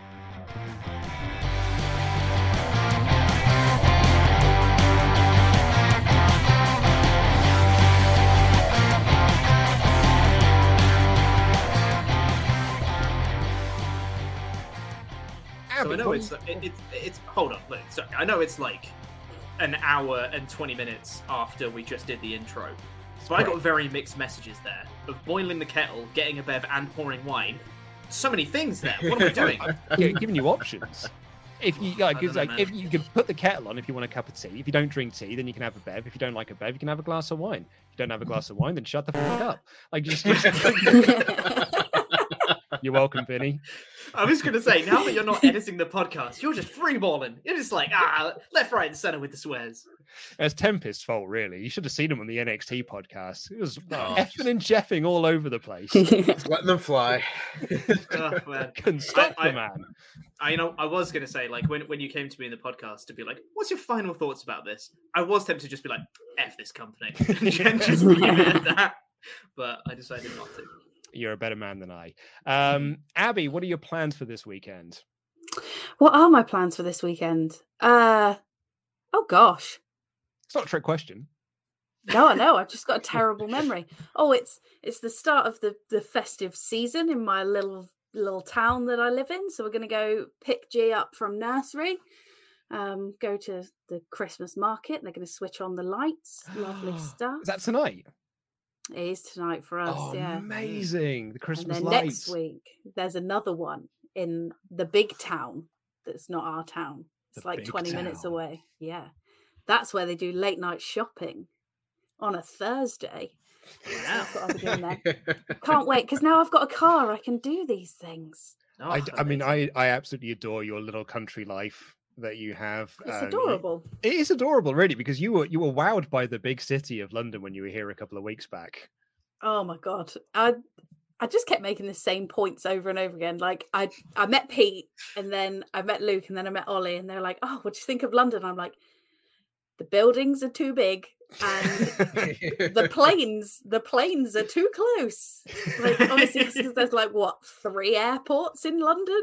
the like- planes are too close. I was like, "Why are they so close? I've never seen a plane this close unless I've been on it." Um I mean, But no, you would you would hate wonderful. where I live because it is literally me, the River Thames airport. Like it oh, is, no. it is very close. No, I had, real I had there, a wonderful time. yeah, it, it was a lovely time, and I'm. I'd like to come again. I just, I don't think going from quaint little country life, I could move to the, the big smoke, as it were. Especially because the rent is far too high. Very expensive. It's very expensive. London. honestly That's why I moved. ridiculous. Like you could get like two and a bit of my house for what Andy gets for his flat, and I'm like, hmm no, I can't afford this. Um, Mm. I think if it was just like me and Charlie, maybe we'd think about some city life. But because we've got the boy, it's nice to nice to be by the sea. As well. I hope you let the boy know this uh, in future lives. Like we could have it's all been, for him. we could have been big city people, but Yeah. you, you people, you I'll save this and play it to him on his 18th birthday. Perfect. Pete, are they turning the lights on in your area? Uh, they did yesterday, um, but we didn't go Why? Because we uh, there's COVID symptoms in the the the household where I Oh. am currently with my lady partner. Um, we think it's probably just a cold, but we're also being safe and getting tests and stuff. We are awaiting test results currently, um, which is why I was not medically cleared to appear on the uh, prediction stream yesterday. Yeah. Uh, we're just waiting and and hoping. It, it's unlikely to be COVID, but we're just being safe. So, yeah, I mean, we're, we're, we're, we're very hopeful. Yeah, being very sensible. We're very hopeful that you'll be able to be there for the Survivor Series uh, live reactions because I do want you to be there in person when I beat you um, and, and Mm. take the title from you. I would be so mad if I have done a whole process to get this new title belt designed and gone back and forth and had calls and done all this stuff to get the title belt designed. It gets unveiled without me, and then I lose. Can you imagine? Yeah, Andy well will be mad. very upset. Um, but aside from that, uh, so are you just you're both staying in tomorrow? What are you doing with your staying in plans? Working. Oh, of course wo- you work I'm on a Saturday. I I'm- always I'm- I'm forget that you work tomorrow. Saturday. Yeah, man. So I'm, I'm working tomorrow, and then I'll be, you know, working Sunday maybe. If I'm doing the live reactions.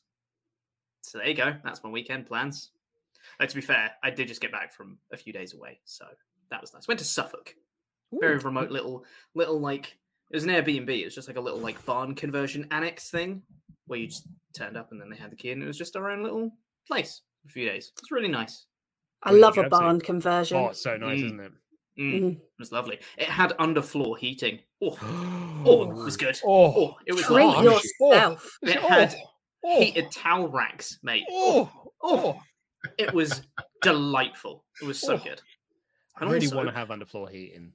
Oh, it's so good because we, we literally we were we just getting in and kind of feeling out the place, and we like stepped in and we're like, oh, that's a hot bit of floor. Must be like a pipe or something there.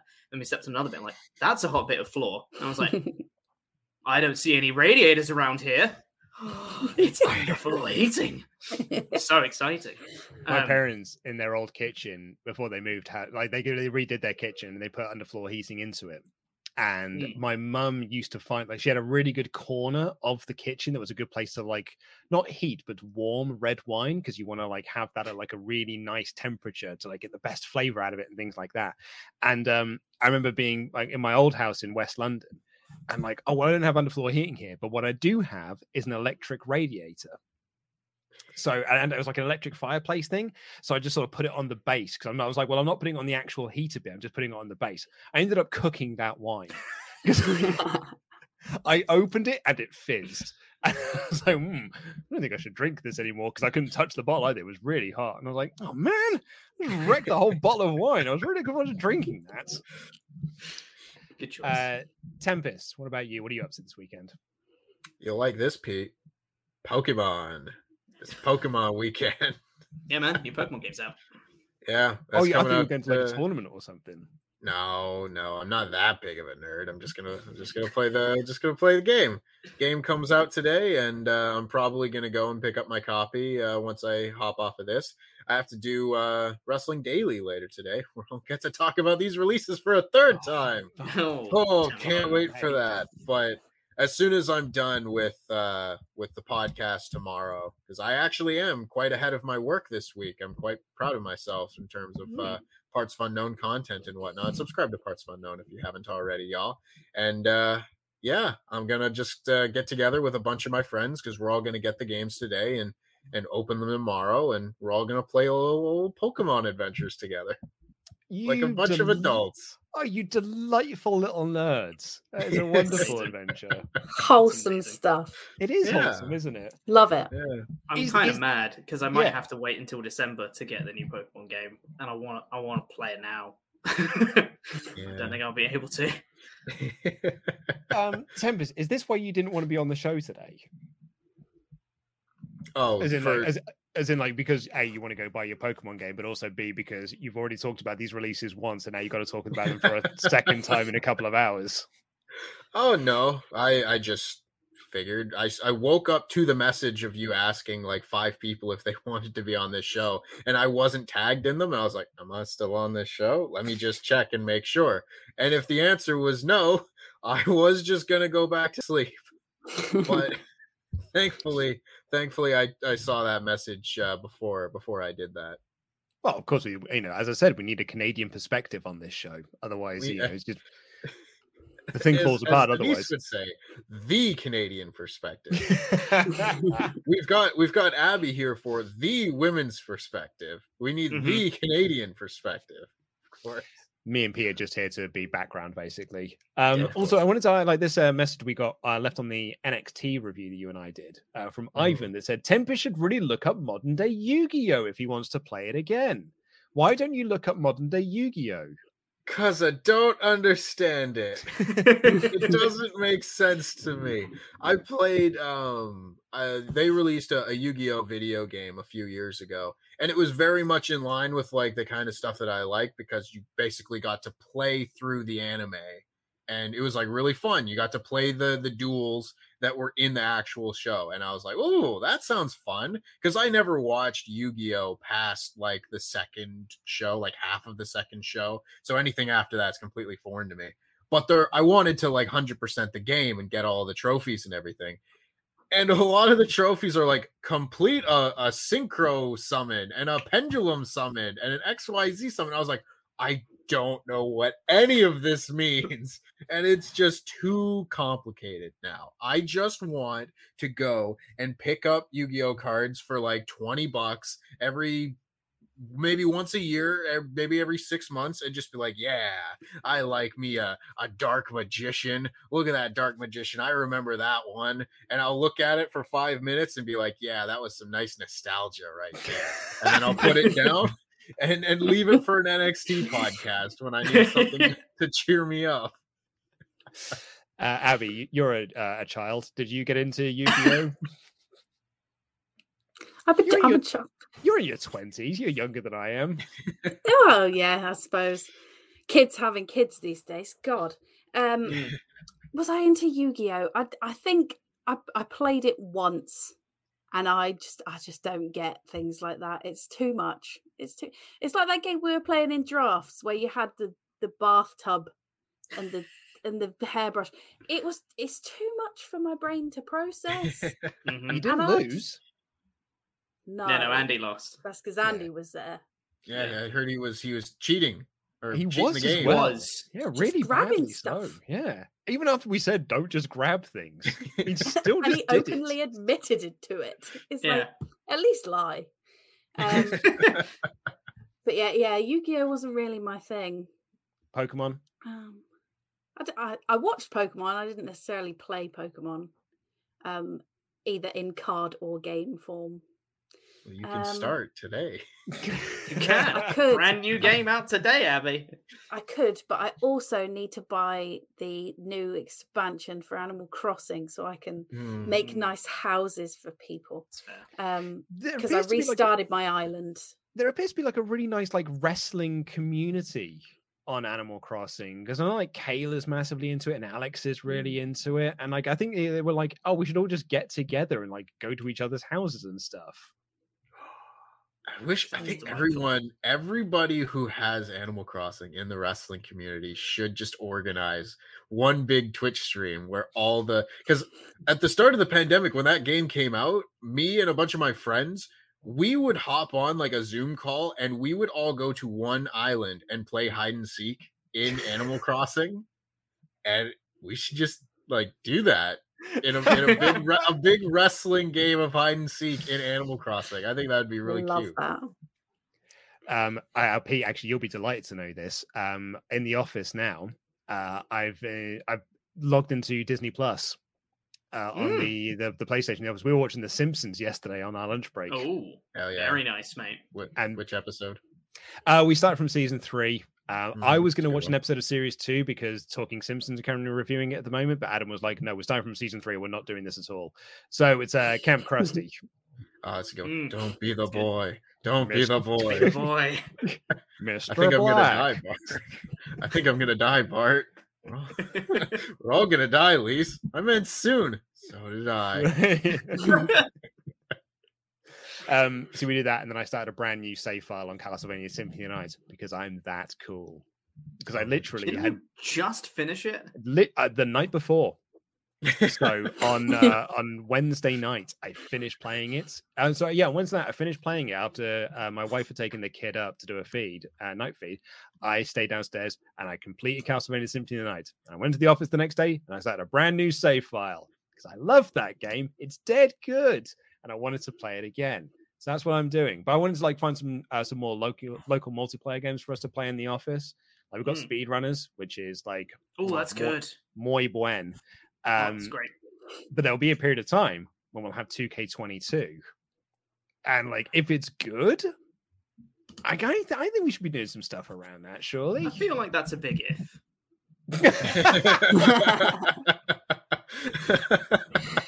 yeah, you're right. I, didn't Eh. didn't consider that, Pete. You're right. It is a big if. Because, dude, we planned a bunch of content for 2K20, and that burned us so hard.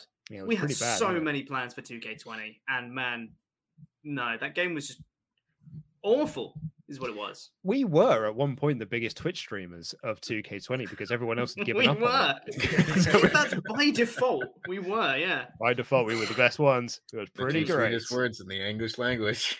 yeah, default. Well, you know, Luke, the, the real answer to this question is something that we, you and I talked about on the NXT podcast. We just bring a GameCube in and we start playing Melee in the office. We can start playing Smash Brothers Melee. That's a good idea. It's a really good idea. I told her I I, still- really should. Still feel like we should buy a Switch. We need to buy a Switch for this for the office. I'm just saying. Yeah, I mean, I pitched it to. Ollie. Ollie's uh, Ollie's in a spending mood at the moment. You heard him. Still? He did. He He, asked for a did, he did. He did. Don't ask for a raise. He won't give you that. But he did say, if you need things for the office, then I will buy it. What a- what about my home office? yeah. Generally, though, Mm. just like send him a message, he will buy you stuff. Yeah, probably. Don't ask, you Mm. don't get. That's exactly it. You don't ask, you don't get. And like, I, and I think the same applies to us getting a switch in the office. If we don't Mm. ask, we're not going to get one.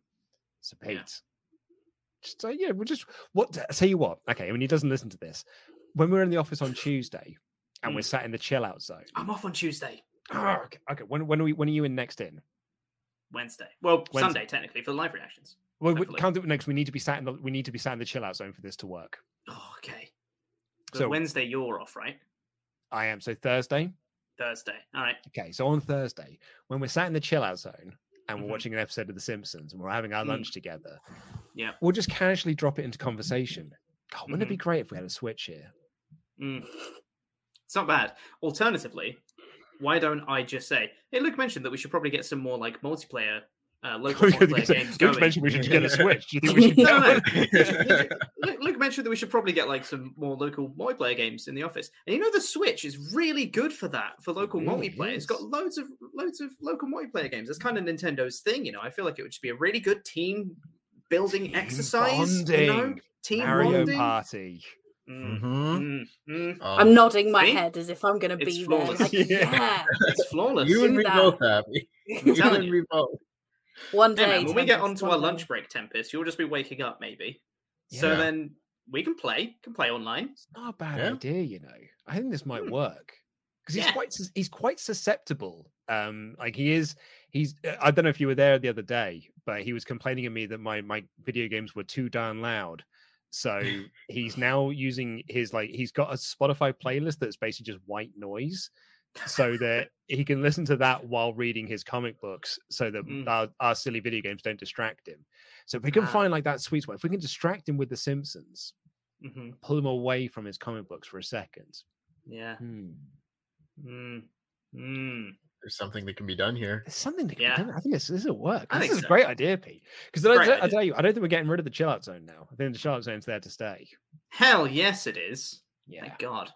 it's delightful. Guys, you should see it. It's It's four great. cinema chairs. And we've got a little Oh. TV set up, and there's a PlayStation. We've got an Xbox. I've got my original PlayStation there because I was playing through Resident Evil 2 again, and with and Crash Bandicoot. So but Oh, now, we're, uh, now we're trying to make it like more of a communal thing. So we'll sit down, we have our lunch together and stuff, and play games and whatnot. Hey, Love It's a good that. time. oh, love good that. time. I Love was this telling idea. Lori recently. I was telling Lori that I went uh, uh, very recently to a, a used game store uh, in the city, and I managed to pick up an old copy of SSX Tricky on the Oh my God, PS2. yes. What Wow. a And game. I've thank you all for for for having such a reaction because I'd been looking for that game for probably about like three years, and there's Mm. just no used game store in the city had it, and I found it and just because everyone was keeping it because it's so good.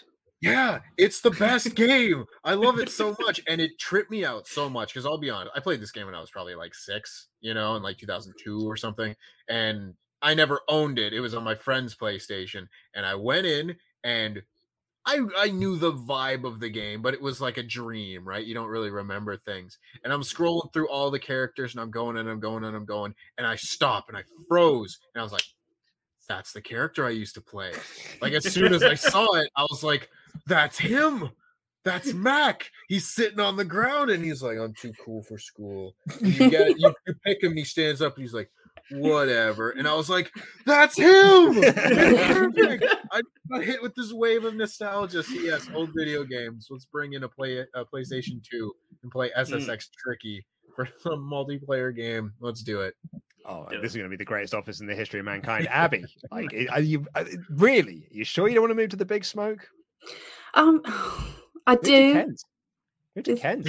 Like, it's Yeah, well- just outside. That's what I do. What's what's the rent like there, Luke? Uh, If Ollie's in a spending mood, get him, get him to give me some more money so I can afford I to don't, move think, I don't think he's in that sort of a spending mood. no, no. Here's a flat. it's a one Yeah. bedroom flat. Um, Oh, I'd I'd love to. And like when I came back from London, I was like, oh, you know what? Like, because Charlie was obviously like we watched Wrestle Talk before I worked here, and Charlie was like, how was it? Like, how was it meeting them all? And I was like, they're so lovely. Like, I wish, I wish we could just like be friends and hang out like all the time. Was we are "Oh, friends. We do hang out all the time. Yeah, but like in person. yeah.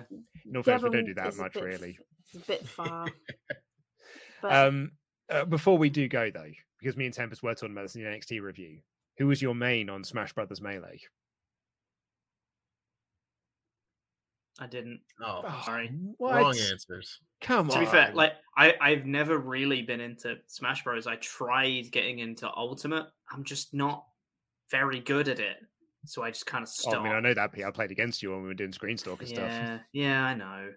Like I played a little bit as Kirby because that was the the character you first play as on the story thing in Ultimate. Kirby. Pete, Pete, I just realised I've got it downloaded. We could do Overcooked in the office again. Oh my god, no. no, th- it's called the chill out zone, Luke. it's the chill out. Overcooked is not chill. Oh, we could make it so chill though. It'd be so good. We'll get so, like that's good. That's teamwork. That's team bonding. Such good to see. it's such good see. Right. Anyway, let's get out of here, everyone. This is nearly nearly half an hour worth of content.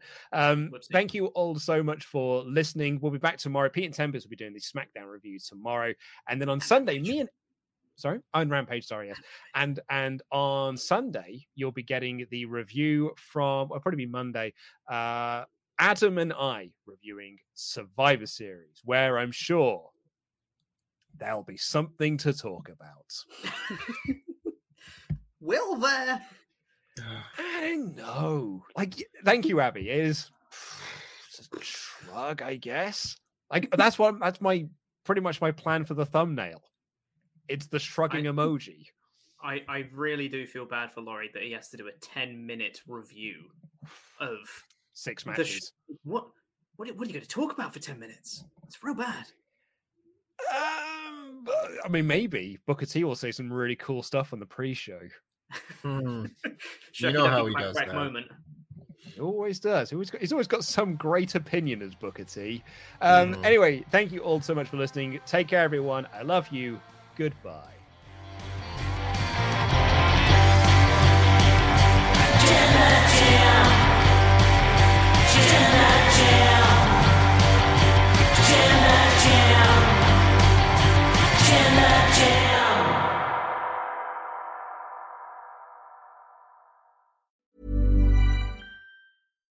Hi, I'm Daniel, founder of Pretty Litter. Cats and cat owners deserve better than any old fashioned litter. That's why I teamed up with scientists and veterinarians to create Pretty Litter. Its innovative crystal formula has superior odor control and weighs up to 80% less than clay litter. Pretty Litter even monitors health by changing colors to help detect early signs of potential illness. It's the world's smartest kitty litter. Go to prettylitter.com and use code ACAST for 20% off your first order and a free cat toy. Terms and conditions apply. See site for details. Even when we're on a budget, we still deserve nice things. Quince is a place to scoop up stunning high-end goods for 50 to 80% less than similar brands. They have buttery soft cashmere sweaters starting at $50, luxurious Italian leather bags, and so much more. Plus, Quince only works with factories that use safe, ethical, and responsible manufacturing. Get the high-end goods you'll love without the high price tag with Quince. Go to quince.com slash style for free shipping and 365-day returns. Mom deserves the best, and there's no better place to shop for Mother's Day than Whole Foods Market. They're your destination for unbeatable savings, from premium gifts to show-stopping flowers and irresistible desserts. Start by saving 33% with Prime on all body care and candles. Then get a 15-stem bunch of tulips for just $9.99 each with Prime. Round out Mom's menu with festive rosé, irresistible berry chantilly cake, and more special treats. Come celebrate Mother's Day at Whole Foods Market.